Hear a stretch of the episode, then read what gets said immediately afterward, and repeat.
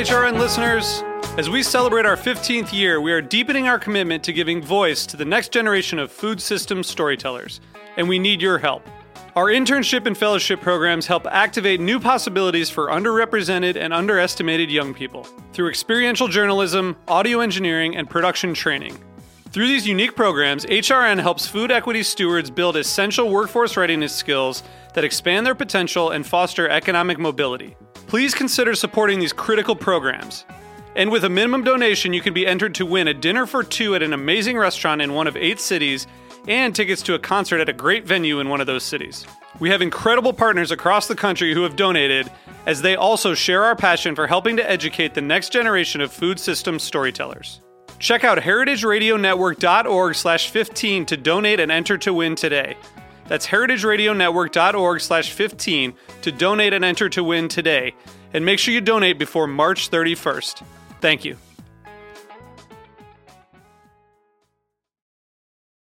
This episode is brought to you by Bento Box, a hospitality platform that empowers restaurants to own their presence, profits, and relationships directly through their website. Opening Soon listeners save 40% on the setup fee at getbento.com slash opening soon. That is G-E-T-B-E-N-T-O dot com forward slash opening soon. This week on Meat and Three, we're examining the true cost of convenience when it comes to when, where, and how we eat. Dark stores enable workers to eat without any kind of thought to how they're getting their food or how it might have come to be. DoorDash, Uber, and Lyft in the past have pledged to spend $90 million to try to exempt themselves from the law. I could be wrong, uh, but I I think there's going to be significant regulatory pushback on driverless trucks. Tune in to Meat and Three, HRN's weekly food news roundup, wherever you listen to podcasts.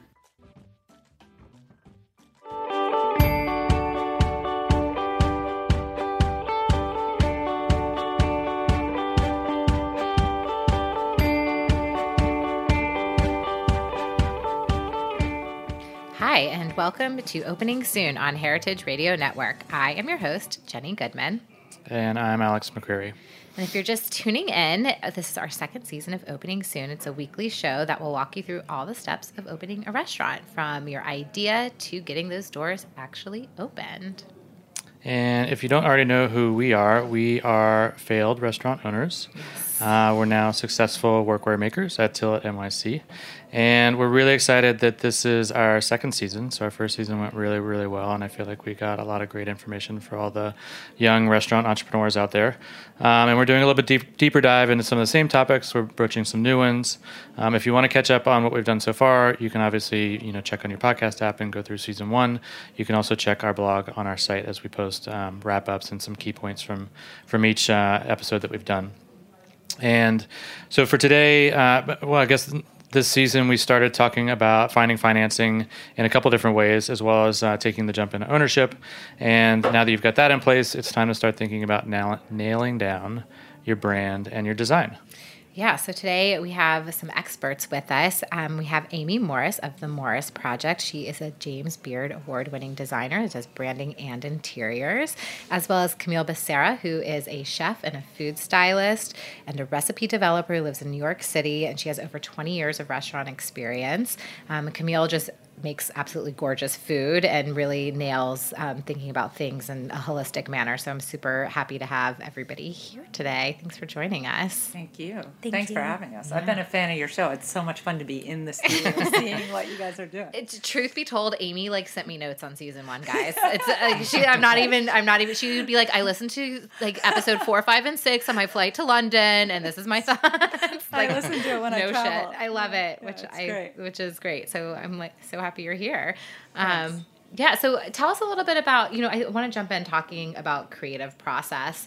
Um, so maybe Amy, we, we can start with you. Tell us like when do should people start getting in touch and when should they start thinking about the creative process Right. for their brand and I mean, I think anyone who's creating something, there's a story behind how that got started. And I think that story is very significant and they should start recording it as soon as it comes to life. And even we were talking, you know, at lunch and Camille was telling us a bit about her story and she was ta- giving us keywords in Yeah. her story. Even that is useful, but any anything that makes you stand out, record that. Anything that's very close to the heart, just start taking notes on your story. That's very important. Keep that, even if you think it's not time to write it down yet. Write it down because you'll come back to it and find really salient points that will come back into um, your branding.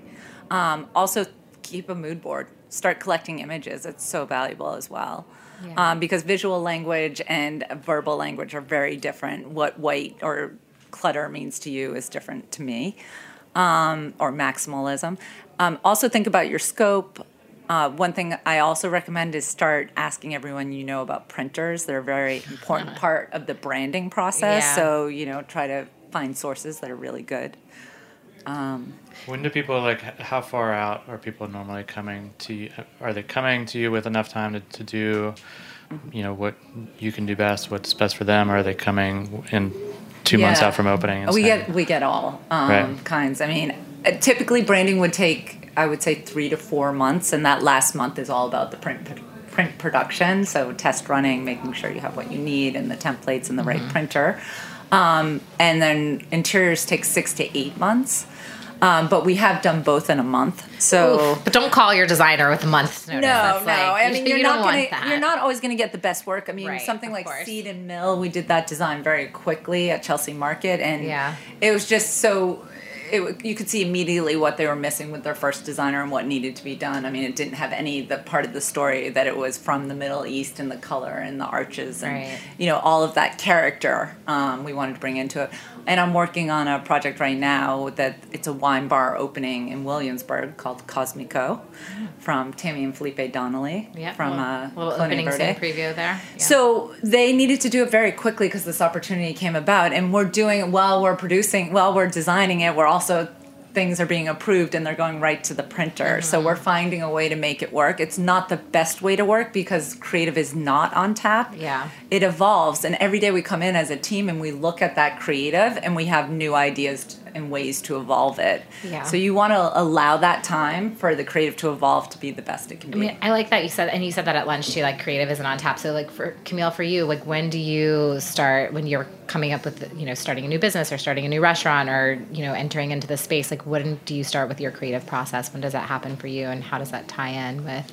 Um, really in the beginning, even before I take on a job, I really try and understand what it is and how I can how I- I can apply what I've acquired throughout my career to it. And so um, before I take on the job, I, I have a clear understanding of um, if you know the partners in in the project and I align on an aesthetic, um, and that's really important as a chef.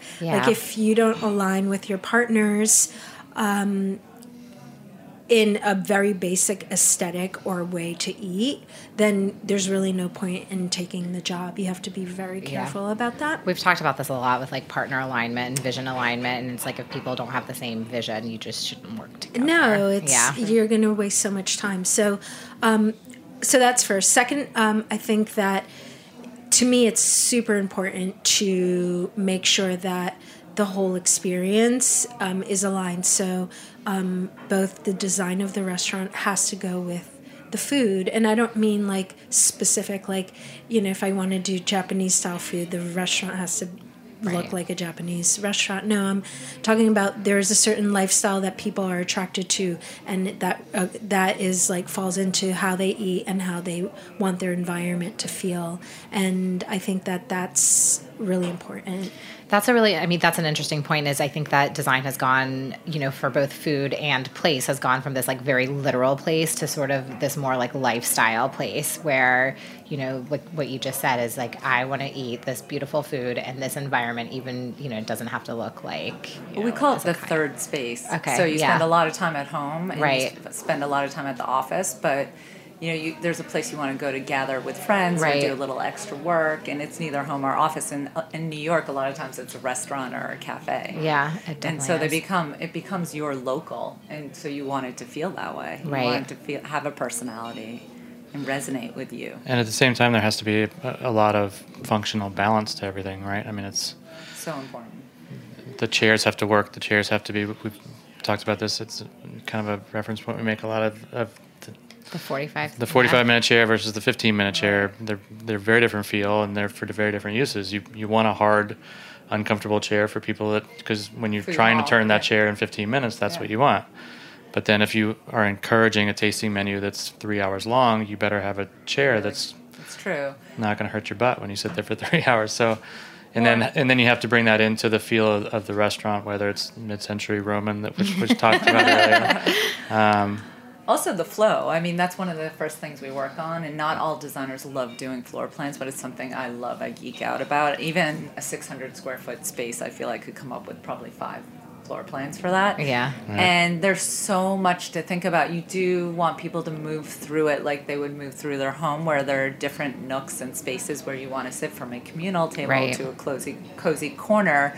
But also on a business deci- decision, you want to have a space that you can privatize. So, De Maria, we did these banquettes that cornered off the front of the restaurant so you could have Vogue could come in and do a breakfast there, but Right. the rest of the restaurant remained open because Camille had a real following and people wanted every day uh, wanted to meet there and have breakfast and if you're always closed for private events Right, then then your locals can't. get upset so it's important to have a place you can privatize while keeping the restaurant open Yeah, and then also a very big part of uh, deciding where you're going to or who you're going to partner. It, like even before that is understanding your neighborhood. What neighborhood are you in, and do you know how those people want to eat? Is it you know a neighborhood that lends itself to like a lot of global travelers, or is it more of a neighborhood spot?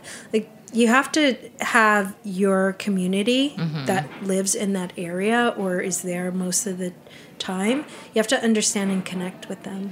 Yeah, that's it's funny because Camilla Marcus was on the very first episode of the season and we talked about fundraising, and she was like, "Your investors are people who live in the neighborhood because they want a place to go." So it's, I mean, from a design perspective and who you're, yeah, who you're like. there are very serving. few establishments I think that can survive and thrive as being locals, a 100% destination. It's, there always has to be some element of the neighborhood, especially if you want to feel like you're bringing in some element of community into what you're doing, which I think everybody wants to do, right? Yeah. Well, I think that's where some restaurants have made mistakes coming into Right. a neighborhood, like like Fort Greene is very much a neighborhood, and not welcoming the neighborhood, but being more focused on the Manhattan crowd. right. And then, where's the longevity there? Right. Yeah. Uh, k- kind of a, a basic question, I guess, but are there different levels to hiring a designer that, that chefs can do, or is it like all in full package, or are there different ways that you can get logo branding and those kind of things that that'll help along the process, or Yeah, we try to work. I mean, there's so many great chefs out there that you want to work with, and not everyone has that big budget. So we do have different ways, both interiors and branding, to work with people at different levels. I mean, it gets a little boring to go through it, but one of the interiors things is, you know, the architect does the measurements of the design drawings instead of us. okay, So we'll do all the design and the drawings, but this is a very technical thing that takes a lot of time. But if the architect wants to take that off our plate and do it, they usually do it at a much cheaper rate than us. That could save money for the for the client.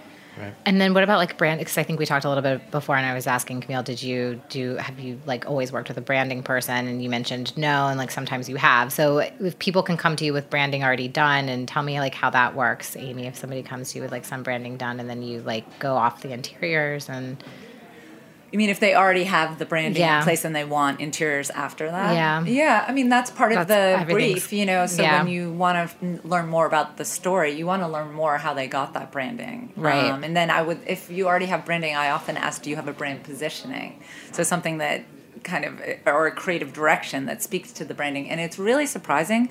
Most people who have branding do not have a brand positioning and do not have a creative direction. Yeah. It's like a lot of people will say, "Oh, the agency just thought this was a great direction," or "My friend did it." So they miss that piece that I feel is the most important piece is getting to know the person and the personality and the core tenets of the brand and then making sure everything aligns with that. So sometimes if someone already has a brand identity, we try to back into that and understand what is the story and how is it communicated through this brand Right. and if it's not being communicated well, then how do we change this a little bit and refresh it to communicate it well? Yeah.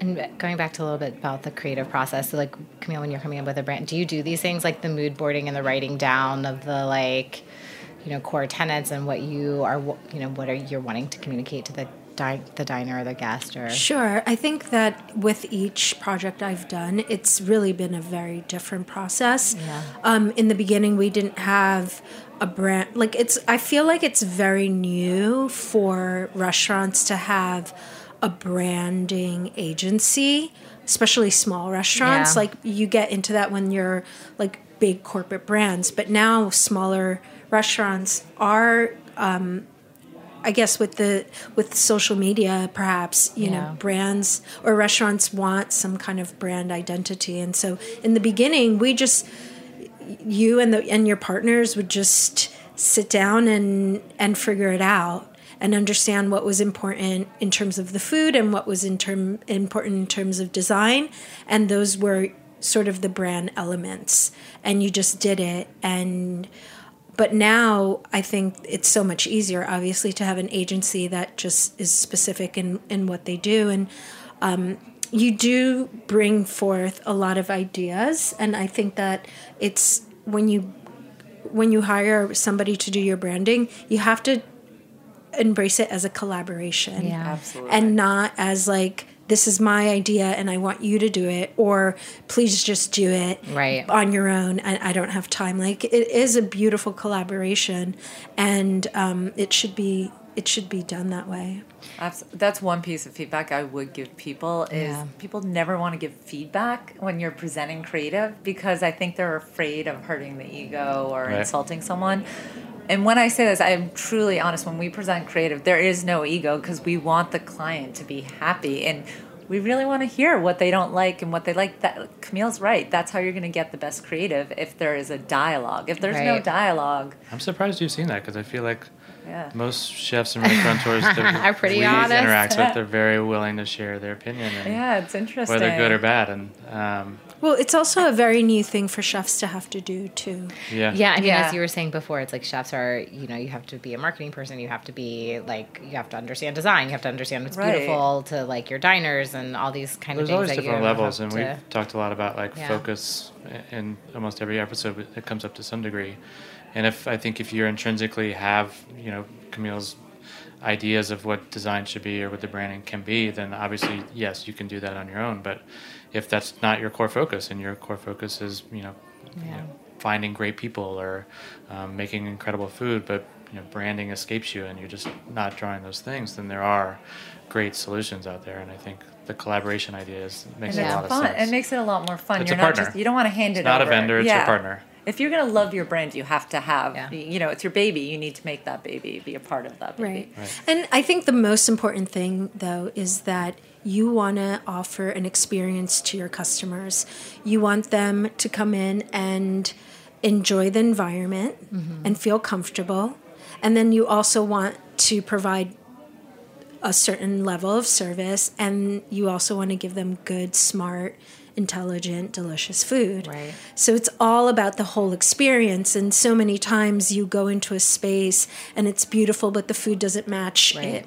Or you get um, delicious food and the space is not cute. Yeah. You know, it's really about the whole experience. No, it is about, it's a holistic view of the experience And- for sure. And that's the problem with Instagram, really, is Yeah. that there are a lot of people out there creating Instagram moments, which I don't believe in at all, because I feel if you create this Instagram moment that does not match the food or the Yeah. experience, it's just for you to take a picture.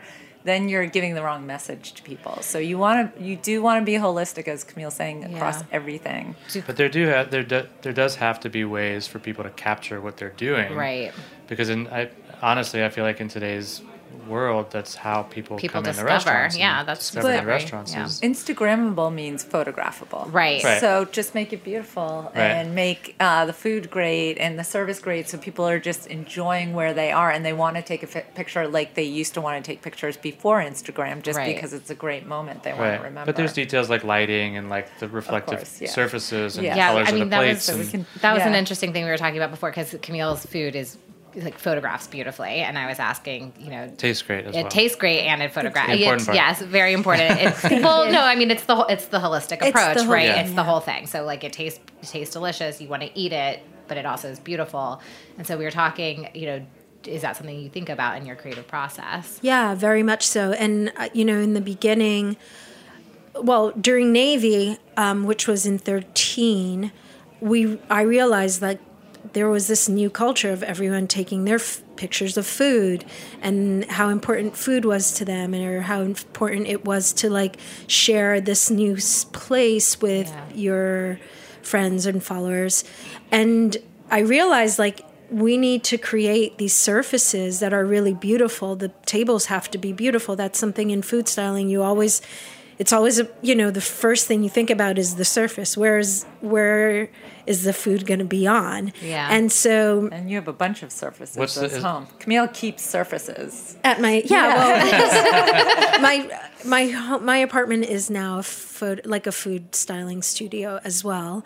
Um, it, I don't have a restaurant, so I Yeah. work a lot out of there, and so yeah, it's important to have beautiful surfaces.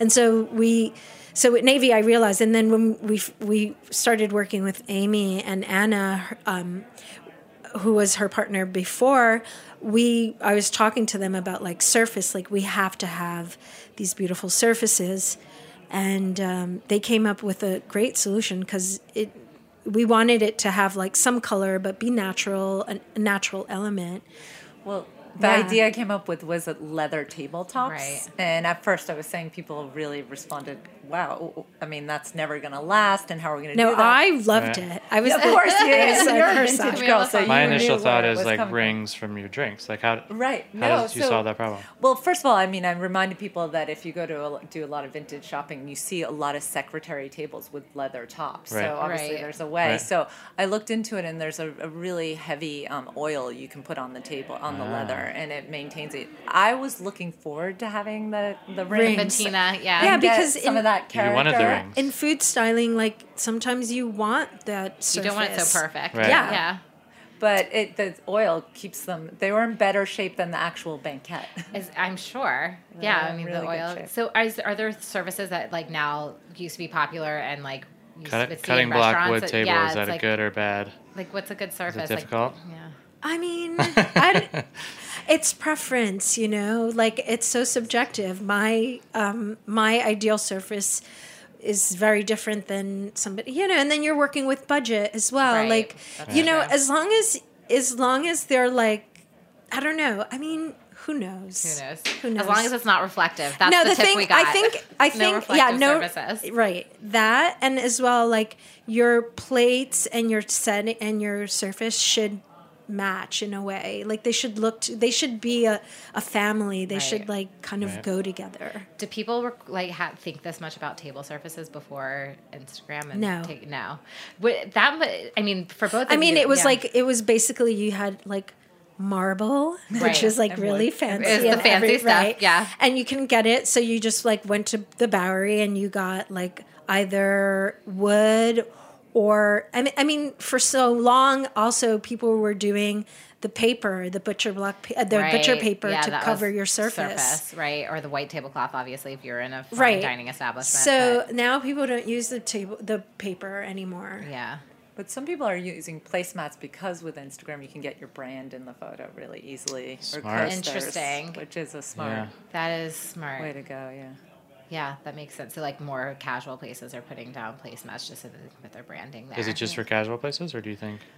I had heard a story about a Danny Meyer restaurant that Yeah. once they did that, it really increased the amount of people going to the restaurant. what restaurant was it I can't remember, oh. but I do remember people so saying because all of a sudden the name was all over I Instagram. mean, you could easily have an embossed leather yeah.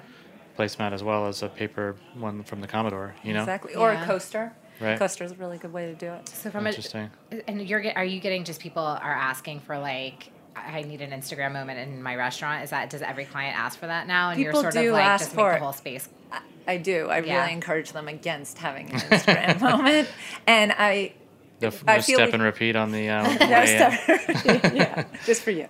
Um, so we try to, I try to stay focused on the design and making it authentic, and let's see what comes out of it. I mean, it's it, Right. we were also talking about trends and sustainability, and I think people should look at the space more of what characters in that space can they keep instead of destroying everything and starting over because there's a lot of waste. So the more you think about keeping little moments in the space, all of a sudden that Instagram moment comes out. There's a And unique. organically. So form, your so yeah. your point is don't try to create it. Let it like speak for itself. Let it Yeah, we did that at at De Maria oh, We very so much much. We're like, yeah. let's let's show because the restaurant had been a couple things prior. We're like, let's show the history of this Yeah. place and all of its like every beautiful detail that everybody put into it. Let's just keep it and then simpli- simplify what we're doing and embrace all those all those sort of layers. Yeah. I mean that that was great. We had a wall where we took the wine racks off the wall and a lot of the tiles pulled away from the wall. So most designers would say, "Let's retile the wall." But Camille and I were standing there, and I said, "Why don't I go get one-inch white tiles from Home Depot and we'll fill it in?" And Camille said, "Yeah, let's put a little brass where that doesn't meet the tile." And it was almost like us creating a piece of art together. Yeah. And in the end, it is the thing that everyone comments on. But most restaurant owners would say, "Oh no, no, no, we can't play with holes in the wall. Let's just retile the wall, you know, Right. paint it or something." On that on that note, I think um, one of the challenges for a lot of young restaurateurs, young chefs coming into it, is budget. Obviously, are there ways? Uh, you know, are there places that you can save? Are there ways that you can save in doing branding and in, branding maybe less so, but for interiors that that you would recommend that somebody on a on a tighter budget? Well, I think if you have time, that always can help because then you can look for vintage pieces where you could save a lot of money. Um, you also can look for But not Manhattan, because vintage pieces in Manhattan are like eight times the price. of- I know. Uh, no, I have right? great When sources. you have to go to the Oh, source. Yeah. I gotta know your sources. I'm like, no. Also, once you get to know people at Right. vintage shops and at the flea market, and you get Right. You're like, phone no, give me the real price, Yeah, not yeah. the like exactly. shit I price do. you're I- trying- you're I always say, "What's the price for me?" Right. We also like for Navy got a lot of stuff on eBay. eBay. Yeah, Yeah. that's a Turkey and the Wolf. Mace, he's gonna come on the show later in the season, but they have like all their plate where he gets on like eBay, and it's like this, like Yeah. you know, it's kind of like It's a very 80s sort yeah, of. it's like cheeky, uh, but it's Yeah. and he For gets it for like pennies. I mean, you can get like Yeah. vintage spoons for pennies, and is there specific stuff that you guys were getting on eBay? We were getting flags like um, nautical flags from that from eBay. We also did the wall um, in canvas in like old army canvas. which canvas. makes sense for Navy. Yeah, Yeah, and um, yeah, I mean, I wasn't so involved with the design, but um, was there pretty much, you know, throughout the whole thing. And um, What if your aesthetic is more modern? How do you? How do you Yeah. get it? Save You're not going to get it on eBay and you're not going to get it vintage. Well, just or keeping it super simple. I mean, Simple modern it sometimes is very clean and simple and hyper minimal, yeah. Right. and then just focusing on one key element that's going to be a little expensive. But also, vintage isn't always. So like finding Vin- one, sorry, You can find modern things on vintage. Right. So. but like finding one space where you want to have something really special and then the other ones you maybe get those white tiles from Home Depot or whatnot, right? Yeah. That's a good. That's good advice. It's Yeah. like investing in one like key statement piece and keeping it all. It's true. Yeah, I mean, if is you look at public records, it looks very serene and simple, but the chairs really stand out and they're beautiful. And those come from Vintage Shop in London, actually. So, Cool. Let's take a quick break and um, we'll come back.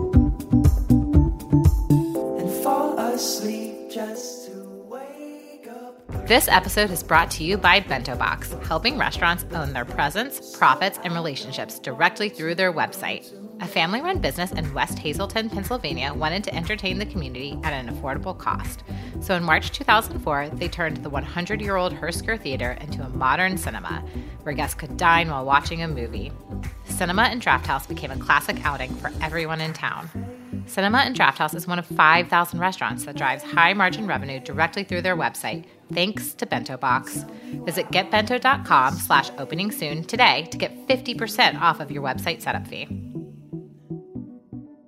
So we're back with Amy and Camille talking about space and design and brand and how it all connects with your food. Um, one thing I, you know, we're in this.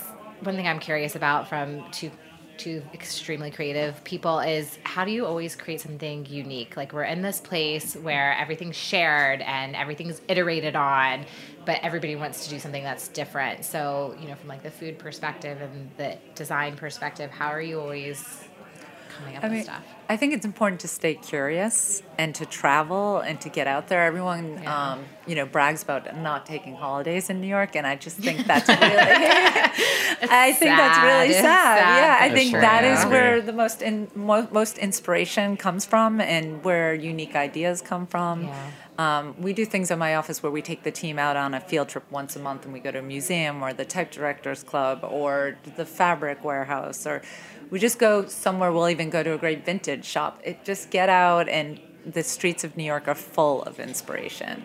Um, so it is important to stay curious and travel.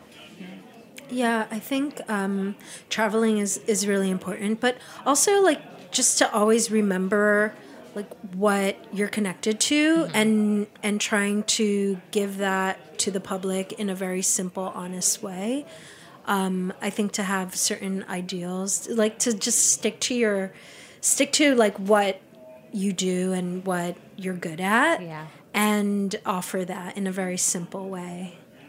Yeah, I think that be authentic, basically. Yeah. Which again is like a that's a theme that comes up a lot on the show too, is being authentic and yeah, because I do. There is like this whole world where everything is so easily shared that it's hard to know what's what's original and authentic. exactly that's why it's important to write down your story and think about it so you stay true to it otherwise it's easily Yeah. you're pulled in so many directions and Yeah. part of the creative process is we come up a create with a creative direction for the branding and it's interesting some people try to just throw in random ideas away from the creative direction and, and we always pull them back and remind them how we got Focus. there, it is, because our it's focus talk. Yeah. yeah that's going to build a really strong brand No, it's true. Yeah. I was gonna say we talked a little bit in over lunch before, um, and had our own little exercise. But what do you think about naming?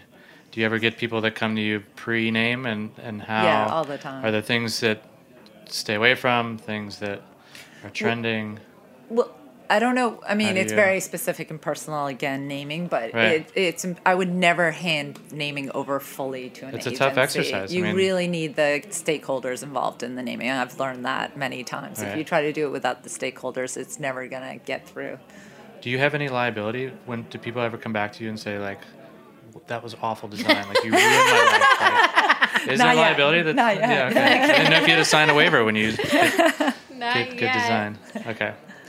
Any anything else before we go on the lightning round? No, that's funny though. No. All right. Um, this can be for both, or if someone doesn't want to field it, you don't have to. Uh, favorite design trend that you've been seeing lately? I love chrome right now. I love a sofa with a chrome cu- kick. Like the shiny Yeah. chrome? Shiny yeah. chrome? Yeah. Interesting. And I have Interesting. chrome chairs right now on my dining table. Is this response because I feel like brass and brass yeah, is brass has been so popular Right. for so long, and Right. More with the '70s. Chrome is and coming back. Chrome is coming back. Yeah. Camille? Chrome is coming. back. Um, I don't. Uh, gosh, I don't I feel like I don't follow design enough to know to spot trends on it. I, but it's true. I'd, love, I'd it's love to know like what color palettes you you are into right now. I like. I mean, I feel like the color palettes. I'm like transitioning out of like the rust, the um like turmeric yellow thing. I know. I was so You guys the are both yellow, on par. They're both in full They're both denim, in which you navy. can't see. Yeah. navy. That's indigo. Well, that's. I mean, we're we're think all going indigo to is start. coming. we're, I feel like we're all going to start wearing dark colors now that it's getting cold in New Winter, York. yes. Yeah, the fall transition. Yeah. Um, but I think, um, yeah, I don't. My color palette Yeah, I love your color palettes. I'm not sure yet what that Okay, it's is. coming. I'm not. She's in like, transition, also- just like the season. But Yeah. also, I'm not in a position where I'm designing or helping design. I'm in another place in within my career, so Yeah. I'm not really thinking about that too much. I think about, you know what I think about is like having a home that's all in cement. Even Mm. the furniture is cement, like very Moroccan, and then you put the like Cushion. the cushion thing, and have like the cutouts within the wall and cement. Like I'm thinking a cement. sofa. I love a sunken Yeah, sofa. like I'm thinking cement homes. That's like where I'm at in a design space. Keeps it cool and heated well. Well, I'm also thinking of maybe doing something like near an ocean, and it has to feel like it's not going to blow away, or whatever's in there is not going to get ruined. I like it. What about design? What about food trends? Or have you seen anything that you're like just seeing over and over again? Natural Um, wine. what is it? wine. Natural wine. No? yeah, There's a place called Skin Contact opening down the street from our uh, from our office, and yeah, Lower East And our friends Jeremiah and Fabian are doing People's Yeah. coming soon as well. Yeah, we didn't let Same. Camille answer. We all got excited Yeah, about natural wine. Um, I I mean the the whole like adaptogen thing I think is really cool, and I think making that into like deliciousness, ma- like taking like real, like wonderful, powerful, healing ingredients and herbs and making them delicious because they don't come very delicious. So, Yeah. like I think that that could be a cool trend in food. We need to talk. Interesting. We- I have a client who's focused on that. Oh, Yeah. Yeah. Amy, look, doing it here. business right also here. flowers. How about flowers are big. Flowers are Yeah, food El trend. That's- Florista. Yeah. El Florista. Yeah, that's so true. We- I mean, did there the was brand. flowers on my cucumber salad here at Roberta's just a moment before I we noticed came in here. Did you guys notice that? Yeah, yeah. I did. Mm-hmm. Flowers. So flowers, blossoms, bolting herbs. That's a trend. I love it. See, you do spot trends. Food side. Most overplayed trend. We already talked about brass. Max Lamb Terrazzo. Okay. Oh, yeah. Right? Max Lamb Terrazzo specifically. Because I love what is- Terrazzo has many forms. To The- ex- ex- explain Max for Lim people who maybe don't Terrazzo is this It's not a brand, either right? black Or- or white. It's a designer, and he does either black or white Terrazzo. He doesn't listen to this podcast. Hopefully. I hope not. but it's Doesn't matter. He's rich now anyway because everyone's yeah, got it. everyone has it, so he's good. He's onto something new. I'm sure. I'd love to see what he does next. Um, I think mine would be pink. The color pink. You're like- over millennial Pink. pink, just pink in general. There's restaurants that are fully pink. There's a lot There's of an entire one in know. Nolita, I'm- right? That's like yeah. pink outside, pink chairs. so pink, that's the trend that I feel like is so dated already. like, yeah. I mean, it stuck around for longer than I thought it would. Well, it, it's true, and at our agency, we really have a ban on pink. But I- pink, yeah. pink is a neutral in many ways, is in neutral. whatever shade you use it. Well, I think what happened sometimes with the trend was that it also happened at the time that people were paying attention to breaking down gender barriers and the idea Yeah, that pink can be for exactly. everyone. Uh-huh. So I think some pink is okay. I, I agree that there's a, an overuse of pink in a lot of places. No, it's a it's a great For that color, reason, so we'll, yeah. we will continue to use it. But I agree with Camille. You don't want to make something predominantly pink. Uh, yeah, it's I the have a pink, pink, and phone, so jade. sorry guys. I know. Like pink and jade were such like a like jade green. I don't know. I love jade green. I know. I see it a lot. Um, okay, so no pink. There's a ban. What about what's your You can use pink. what's that? Everyone's entitled to their own opinion. okay, Alex These is are just sticking our with pink. That's what we just heard. Until it's going all These pink. are our We're going all pink. Um, what is about your favorite either business or design book? I, I have this book called Patterns that I love. Patterns. And it comes from the design library in Hudson, which is over seven, 7 million vintage and antique fabrics. Hmm. And so this is a little taste of that library, and it's a catalog of some of the patterns. Um, and it's cool. beautifully designed, and the, ba- the, the binding of it has stitching and obviously endless patterns and inspiration. It's, it's one of my favorites. Um, I like um, this one photographer Martin Thompson. He does a lot of interiors, and he's he's it, they're all just really wonderful. Um, and I love AD Spain too. That's my favorite magazine, too. right. AD Spain So is so good. As in like Architectural Digest, Yeah. but the but the Spanish, version. Yeah. Interesting. Why specifically the Spanish? I don't know. They just right but now. it's funny that you guys are both like, No, it's yes, the 80s. only interior design magazine. Oh, I'll it blows out any Yeah. American one. It's That's so good. so funny. Is, Yeah. was there is there like a secret cult following that knows 80s? I don't Spain? know. Is there- I Because don't- it's it's really funny that you I had guys no are both like, yes, the No, Spanish but edition. it's just done so well that it doesn't surprise me that other people feel the same way about it. It's, it's the one magazine when people come on board, I have them go and look at. I want them to see it because So if you get a job at the Morris Project, Yes. you will be required. It is Yes. required reading. Exactly, it is. I it's so it. funny. I didn't know a lot of other people who are so so, passionate about it. Yeah. Look, there we go, like mines. What about? Um, we always like to ask about inspirational leaders in the industry. Anybody you want to shout out, or it could be in design, it could be in food, it could be in hospitality. It's a hard one. I mean, There's so. But there is there um, Harry Handelsman in London. He's a developer who's always been a visionary, way ahead of his time when thinking about where to develop and what to develop. He did um, Chiltern's Firehouse, Oh, which yeah. a lot of people know. Um, so he has great taste as well.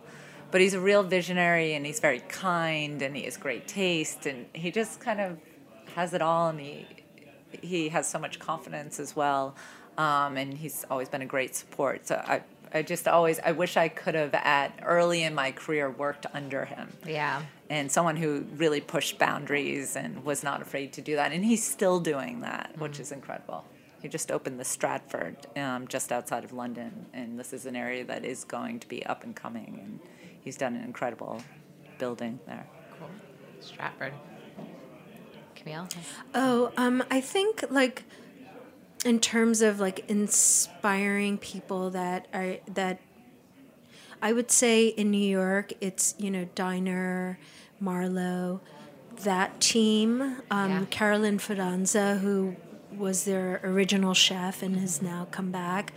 Um, I think they're such inspirations on all platforms. Like their design has always been very simple and specific and comfortable and kind of within their means, which creates this other dynamic which like kind of pushes creativity and simplicity um, and and that is you know as well as their food like they're so committed to serving this um, intentional sustainable style food um, so i think they're like a great um, Yeah.